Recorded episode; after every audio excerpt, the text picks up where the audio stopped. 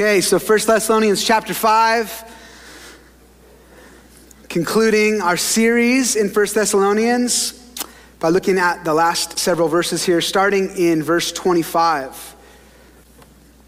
Paul, writing to the church in Thessalonica, says, Brothers and sisters, pray for us. Greet all God's people with a holy kiss. I charge you before the Lord to have this letter read to all the brothers and sisters. The grace of our Lord Jesus Christ be with you. Let's pray together. Lord, we come to the word today with expectant hearts.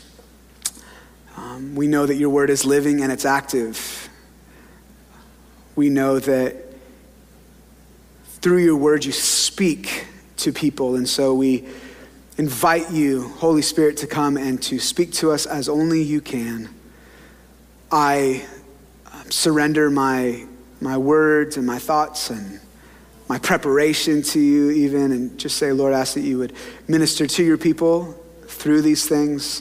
Thank you that we can come confidently to you as we look at your word, that, that you, you love us, you love communing with your children. And as your children, we just say, Father, we, we, uh, we come expectant asking you to speak to us in Jesus' name. Amen.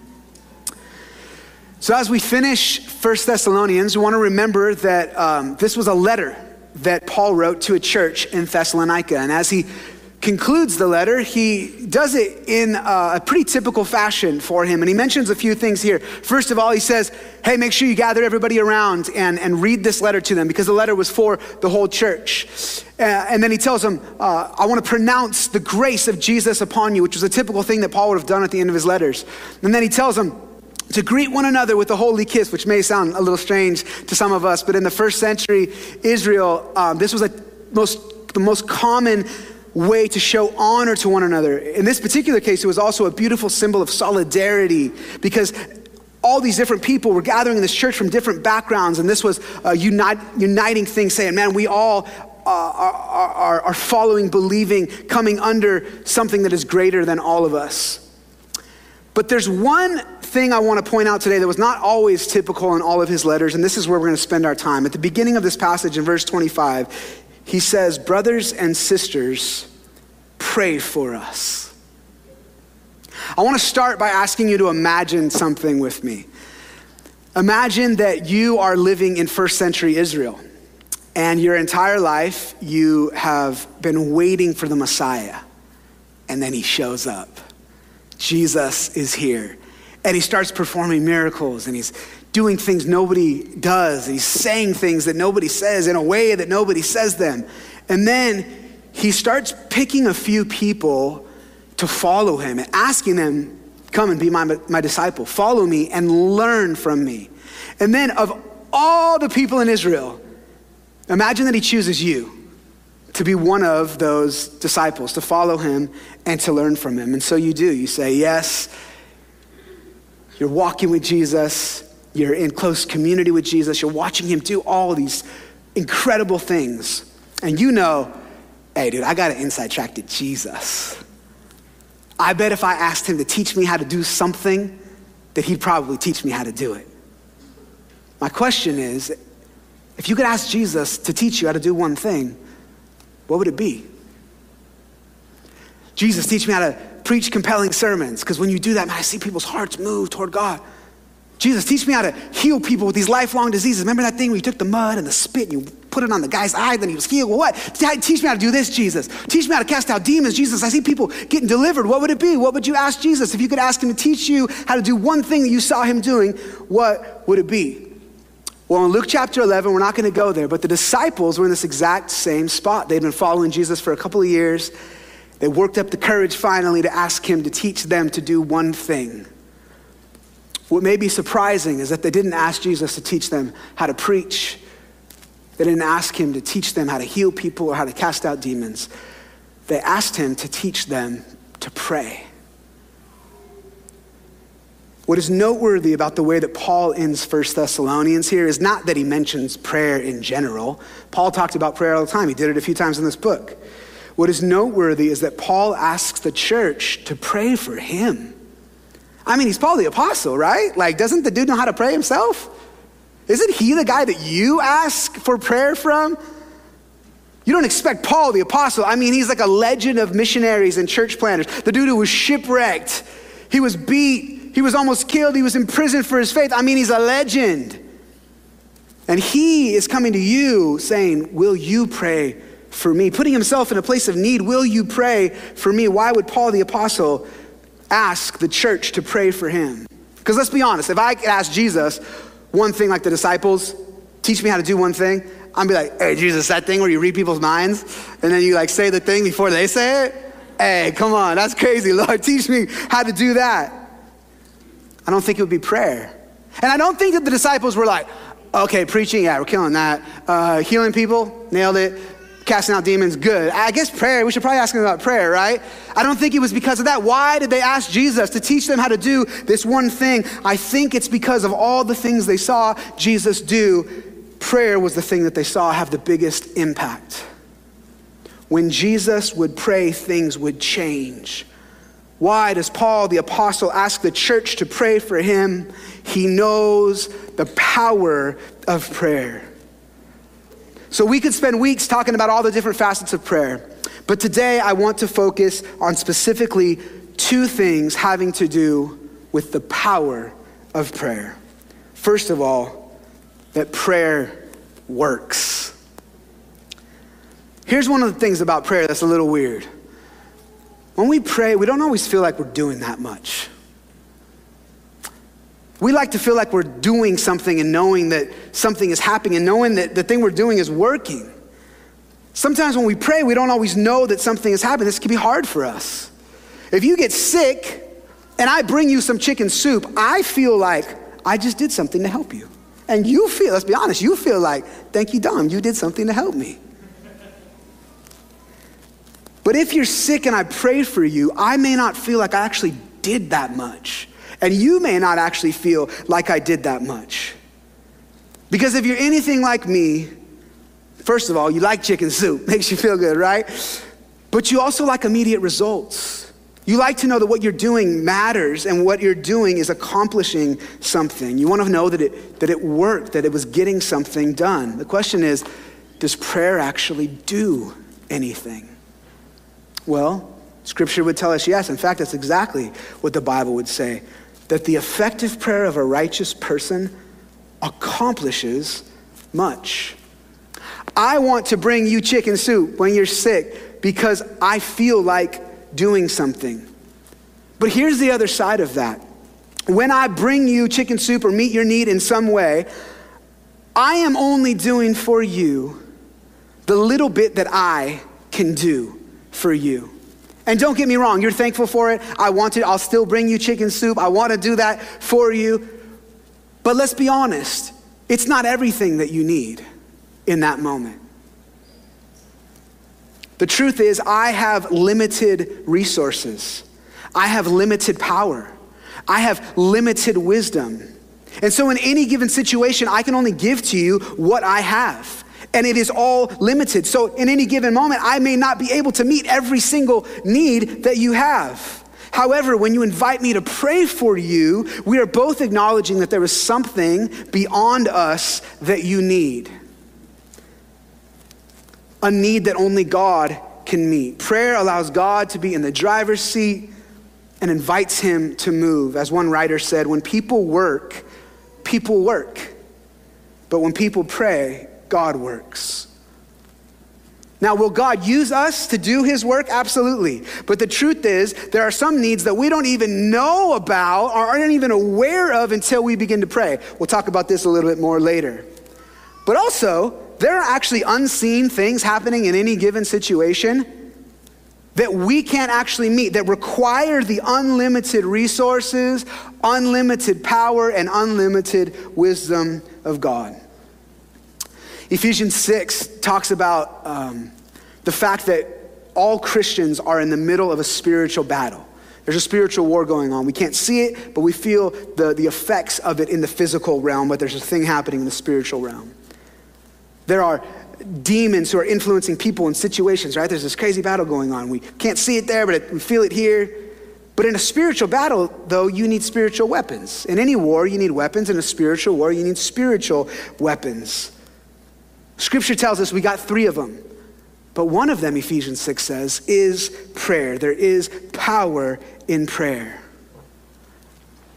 But who cares if something is powerful if it never gets used?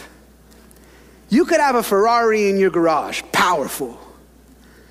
But you will not experience the power of that Ferrari until you drive it. There is power in prayer, but we only get to experience it when we actually pray. I love this story in Acts chapter 12. Peter is arrested by King Herod for preaching the gospel. And it says, uh, starting, I'll put it up on the screen, but starting in verse 4, it says, When Herod had seized him, he put Peter in prison. But prayer for Peter was being made fervently by the church. So Peter's arrested. His friends are like, oh my gosh, what are we gonna do about Peter? We gotta do something. Oh my gosh, let's pray. We can pray. This is what we can do. So they begin praying. And then it says, On the very night when Herod was about to bring him forward, Peter was sleeping between two soldiers, bound with two chains, and guards in front of the door were watching over the prison. And behold, an angel of the Lord suddenly appeared, and a light shone in the cell. And he struck Peter's side and woke him up, saying, Get up quickly. And his chains fell off his hands. And the angel said to him, Gird yourself and put on your sandals. And he did so. And he said to him, Wrap your cloak around you and follow me. And he went out and continued to follow. And he did not know that what was being done by the angel was real, but he thought he was seeing a vision. Okay, so Peter's tripping out, right? Doesn't even realize what's happening. The people are back home. They have no clue what's going on. They're just praying. It goes on. And when they, him and the angel, had passed the first and second guard, they came to the iron gate that leads into the city, which opened for them by itself. And they went out and went along one street, and immediately the angel departed from them. When Peter came to himself, he said, Now I know for sure that the Lord has sent forth his angel and rescued me from the hand of Herod. When he realized this, he went to the house of Mary, the mother of John, who was also called Mark, where many were gathered together and were praying. So Peter preaches the gospel, gets arrested, as would have been typical in the first century, right? Gets arrested. He, he's imprisoned. He's in a jail cell. Two guards laying next to him. He's bound in chains. There's two other guards outside prison walls, okay? The people are praying at home. They're like, we got to do something. As they're praying, God sends an angel, breaks off his chains, puts these dudes to sleep, apparently, Peter gets up, leads him out, opens the gates. Peter thinks he's in a dream, gets out, the angel leaves. Peter is like, no angel. All of a sudden, he's standing outside the prison walls. Oh my gosh, I guess that was the Lord. Right? Leaves, goes to the house where he knows his friends are. There, they're there interceding, Lord, please help Peter. Just deliver. In walks Peter, right? In walks Peter. In walks Peter while they are praying. Here's my question why did God make sure that at the beginning of this story it says that the people were praying for him, and at the end of the story it tells us people were praying for him?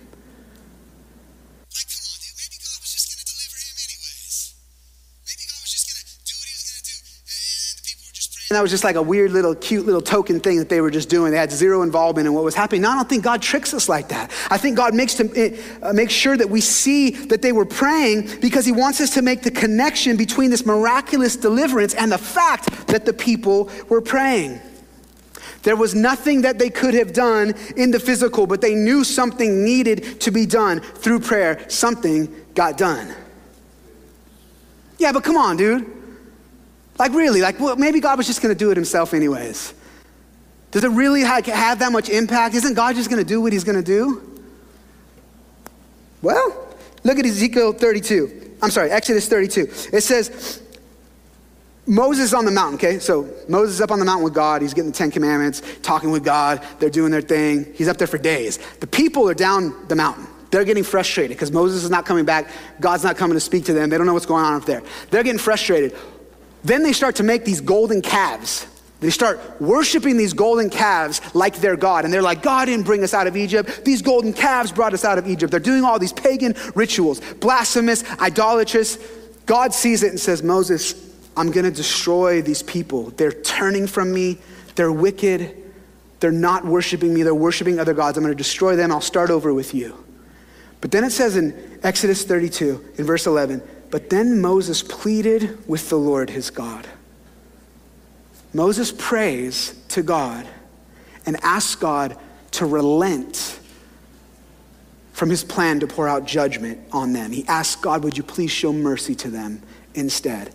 And in verse 14, it says, So the Lord relented from the harm which he said he would do to his people. So the Lord relented. Literally, it means to turn from an undesirable course of action. Some of your translations may say the Lord changed his mind. God would have been entirely just to judge the people and pour out judgment on them, or he would have been just to pour out mercy and give them mercy like he did. When Moses prayed, God changed the plan and relented from judgment, which was the undesirable course of action. Now, when God changes something and decides to do something different, it's not like when man or women, woman changes our minds. It's not when people change our minds, right? When people change our minds, we do it for one of three reasons. Number one, we realize we made a, a bad decision and we're like, oh, that was wrong. That was a wrong decision. I need to change that. Or number two, we get new information that we didn't previously have. And so we make a different decision. Or number three, just because we feel like, I don't know, I just changed my mind. We're arbitrary. But you need to know that when when God relents from something, he, he's not doing because he's arbitrary. Like, I, I, don't know, maybe I just, I'm just going to do something different now. I had a different plan, I'm just going to do it. He's also not ill informed, like, oh my gosh, I didn't know about that. I'm so sorry. I'm going to fix it now that I have your information that you've given me. And also, he doesn't change something because uh, he, was, he was wrong, because he made a mistake and he's course correcting. But sometimes he does relent from an undesirable course of action. What is noteworthy about him doing it here in this situation is that he does it in response to Moses praying. I told you at the beginning, I asked you to imagine yourself, you know, you're one of the disciples. You get to ask Jesus to do one thing or teach you to do one thing. I told you in Luke 11, that's what the disciples did. Well, what I didn't tell you was Jesus responds to them and he, he answers their question. He teaches them how to pray. And he does it in a few different ways. One of the ways he does it is by telling this story. He says, Suppose you went to a friend's house at midnight, wanting to borrow three loaves of bread, and you said to the friend, A friend of mine has just arrived for a visit, and I have nothing for him to eat. And suppose he calls to you from his bedroom, Don't bother me. The door is locked for the night, and my family and I are all in bed. I can't help you. But I tell you this though he won't do it for friendship's sake, if you keep knocking long enough, he will get up and give you whatever you need because of your shameless persistence.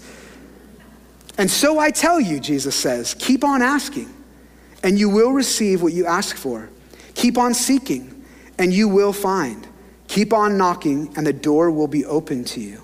For everyone who asks receives, everyone who seeks finds, and to everyone who knocks, the door will be opened. Jesus is instructing them this is part of what you need to know about prayer. The lesson here is that God responds to the fervent, persistent prayers of his children. Now, obviously, there are things that God has sent in motion that no amount of prayer will change. If you pray for Jesus to not return, not going to happen. This is not, though, instead of the sovereignty of God. This is in conjunction with God's sovereignty. How does that work exactly? I don't know. But within God's sovereignty, some things change when we fervently pray. Does that mean that we have some kind of power over God or over his decision making or some power that he doesn't have? No, it's actually still his power doing the work. We are actually joining in with him saying, God, would you, would you do this thing? It, when we pray, we don't bring some kind of power to the table. We're actually asking God to come and move, the one who has the power. When people, when God's people pray, God moves. But when God's people pray, God does move. So then, what do we do? We pray. When you look around the world and in your life, you see all of these needs everywhere that you look.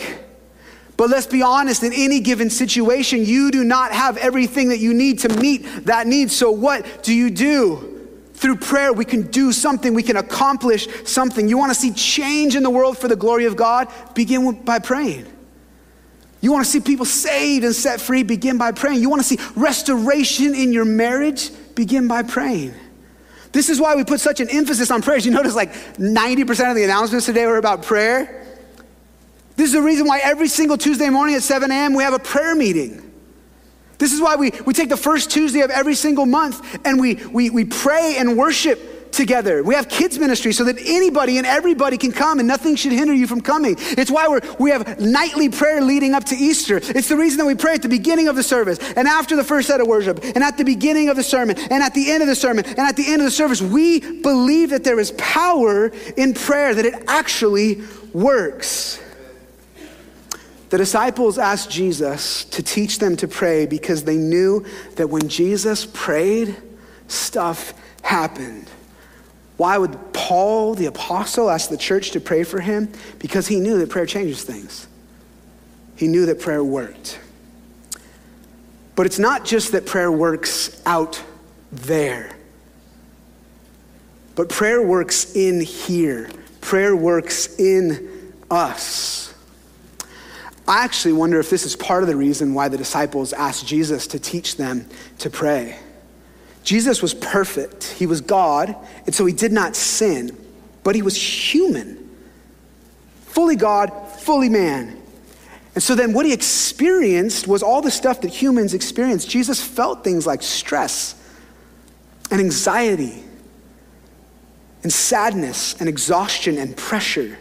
And often he would retreat from everyone and go and pray. And then it appears that when he came back, he would be uh, refreshed and rejuvenated and ready to continue ministering to people.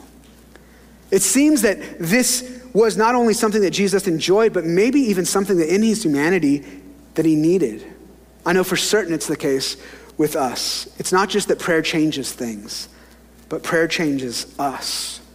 How does prayer change us? Three ways. First of all, prayer changes our intentions.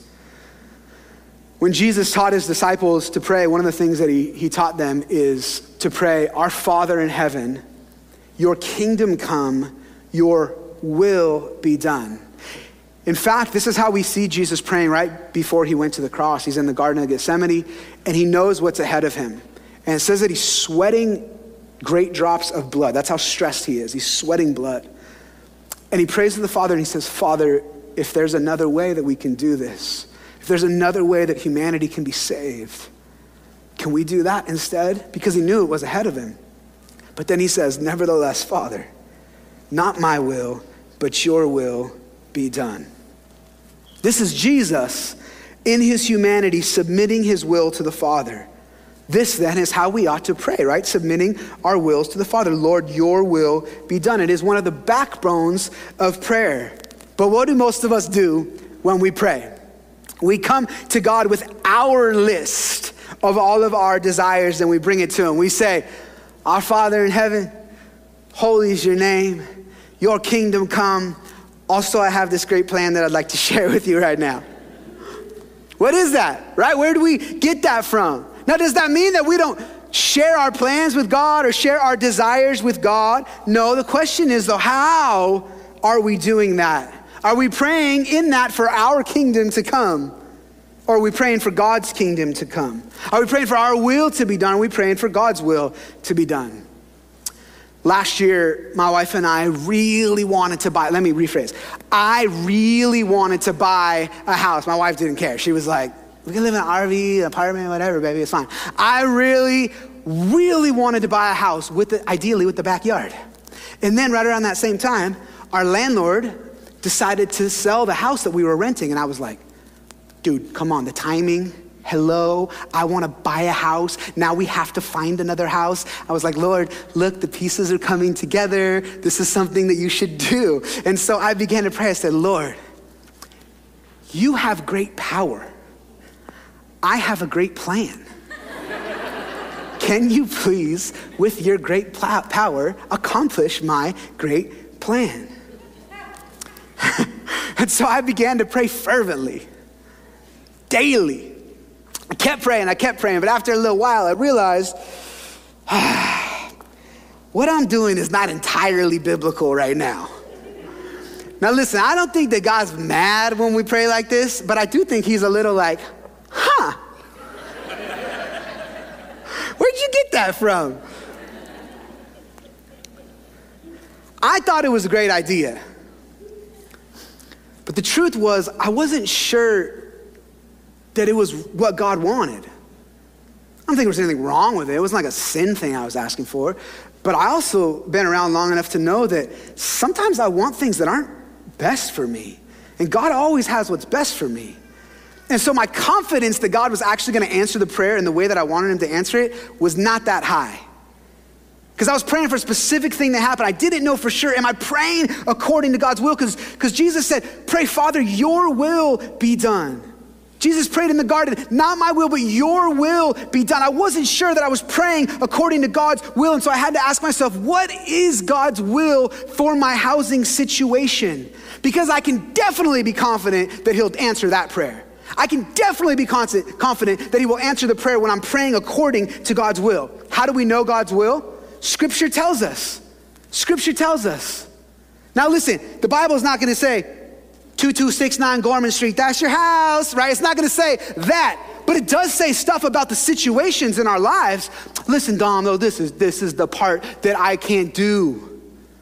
I don't have a Rolodex of all the scriptures. By the way, a Rolodex for everybody who's under 30 was this thing that we had in the 80s and 90s where there was these papers and we instead of going like this, we go like this. I don't have a catalog of all of the scriptures that apply to every different part of my life. How am I supposed to know that? I want to pray according to God's will, but if it's found in the Bible I don't know all these Bible verses, how am I supposed to know that? Listen, that's why you have a community group. That's why there's people around you who are older than you in the faith. Somebody's got to know it. And if they don't know it, Google. I'm not joking.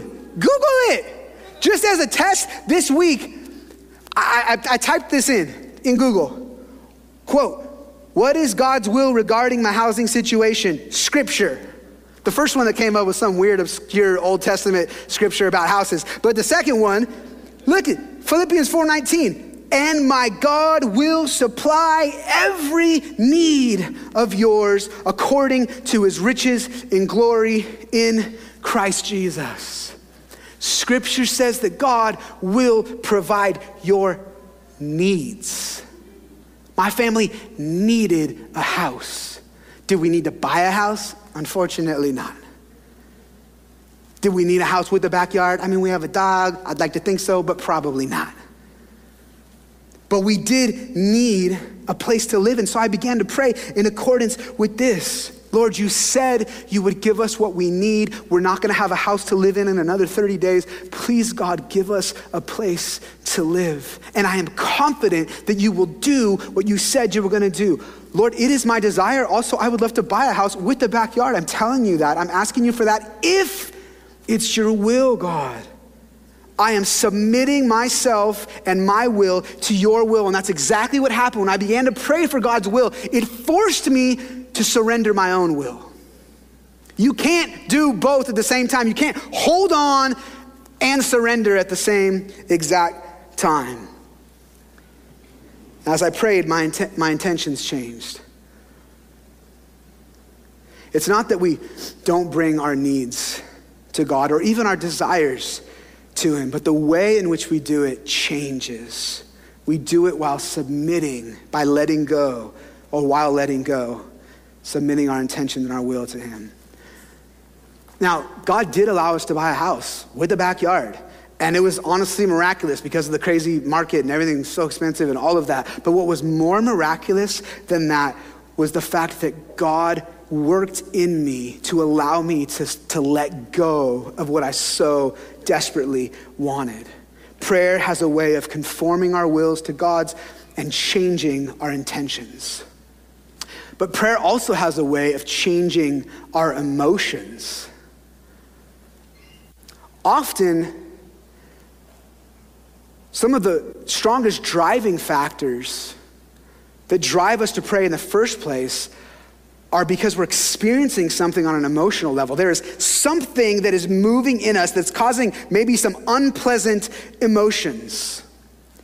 Many of us are not just crazy prayer warriors, but we go through these seasons of intense prayer. Generally, those seasons are connected to something uh, unpleasant that we're experiencing. We're feeling, we're feeling stress or, or pain or sadness or fear, discomfort in us, anxiety, and it moves us to start praying in the first place. But how cool is this? Our emotions can actually be changed as we pray. Philippians 4 says this Don't worry or don't be anxious about anything. Instead, Pray about everything. Tell God what you need and thank Him for all He has done.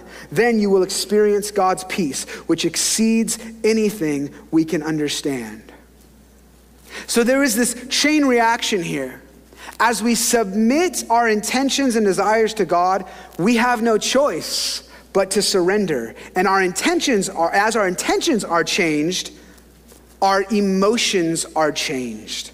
And I love that Paul includes this little detail because it's so important. He says, Tell God what you need and thank Him for all that He has done. Which means that we don't just show up to God expressing our needs or even sharing our desires. We do do that, but we do it while also thanking Him for what He has already done. It's easy to forget that part, right? We, we like to just jump straight to the, the, the need and the asking for stuff.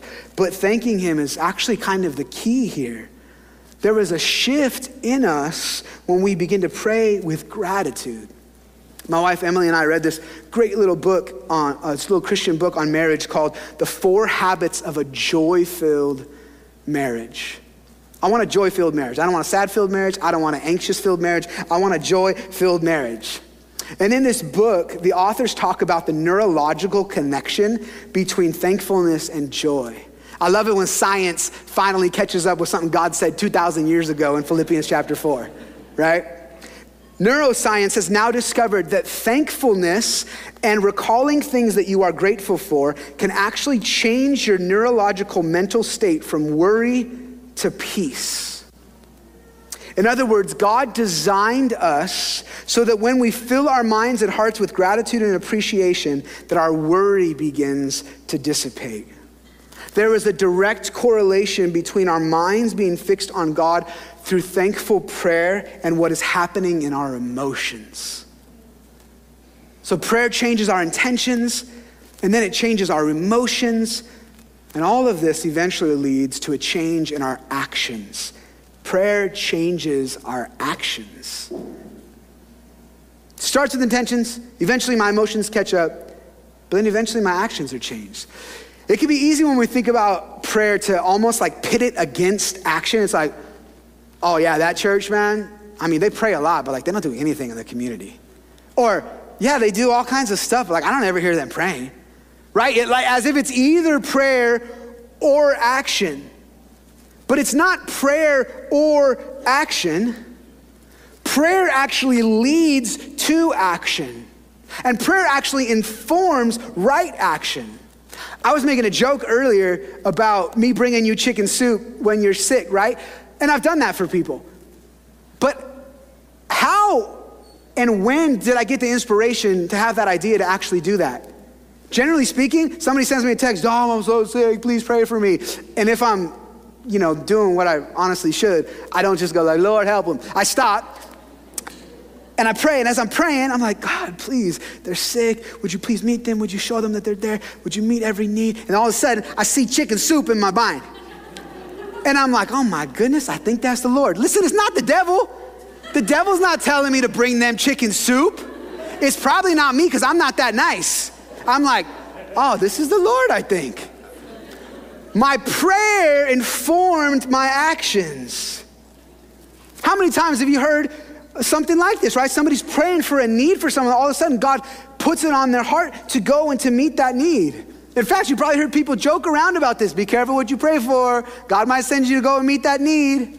But it's true, right? Read the entire book of Acts. They didn't pray or do, they prayed and did.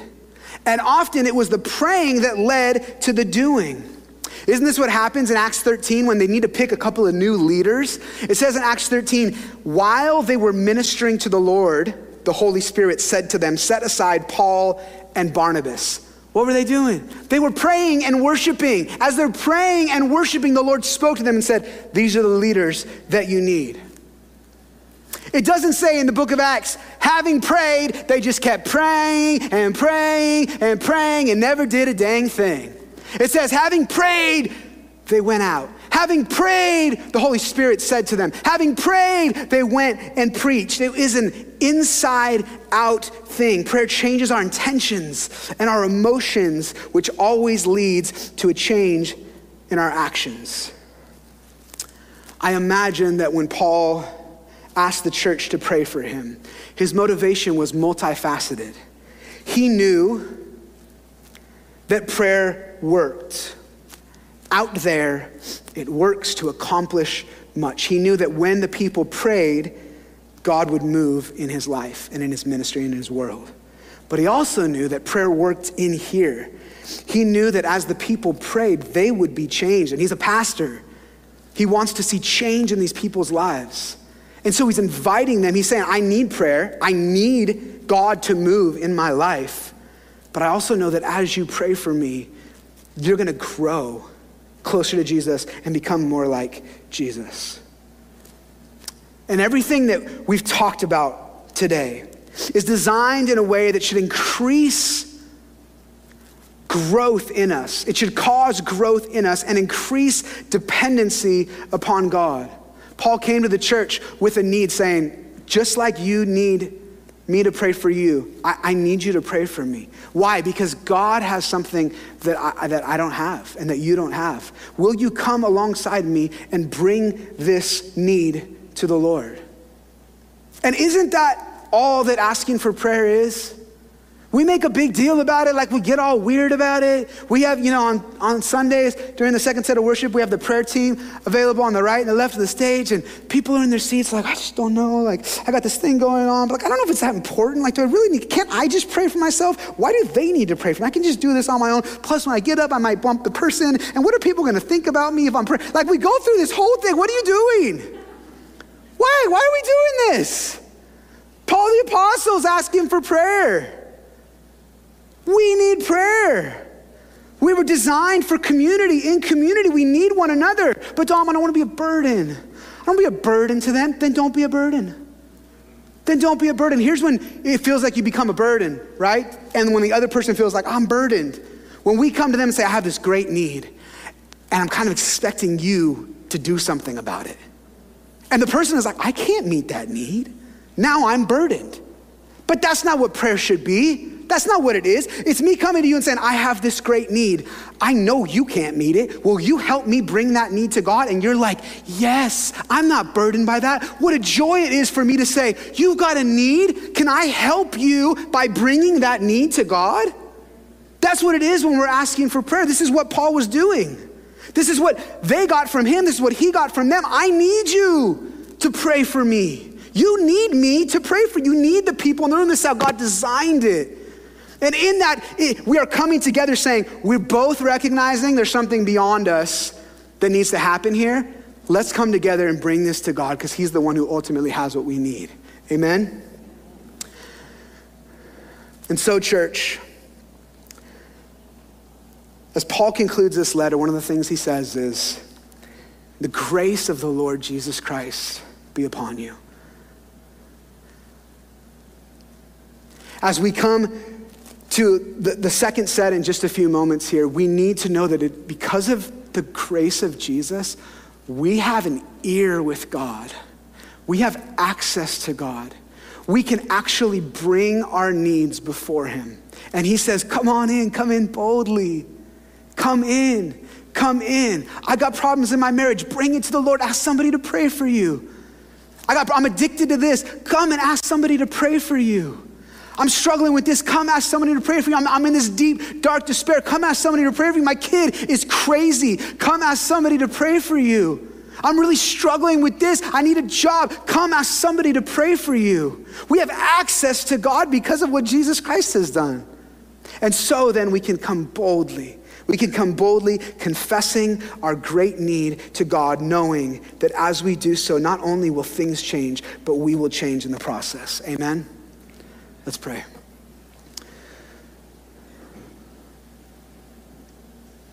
So, Lord, I want to ask this morning that you would increase our desperation for you.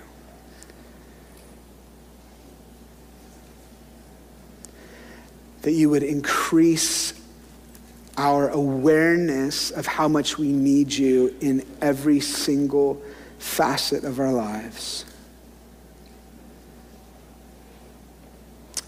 And I pray for us that we, like Paul the Apostle, would recognize wow, I could try to meet this need, whatever it may be, or address the situation apart from me bringing it to God. But Lord, we want to, like Paul, say, I, I need the Lord. I need the Lord in this. And so we ask that you would change our hearts. I confess, Lord, that I am so often um, just self reliant. And I, I'm going so fast and I'm so reliant on my own ingenuity that I, I don't stop to bring it before you and just say, Lord, what do you want to do in this? And can you help? So, for those of us who are like that today, we just confess it, God. We just confess our, our attitudes of self reliance and we repent from that. We turn from that and turn towards you and say, God, we, we need you. We need you.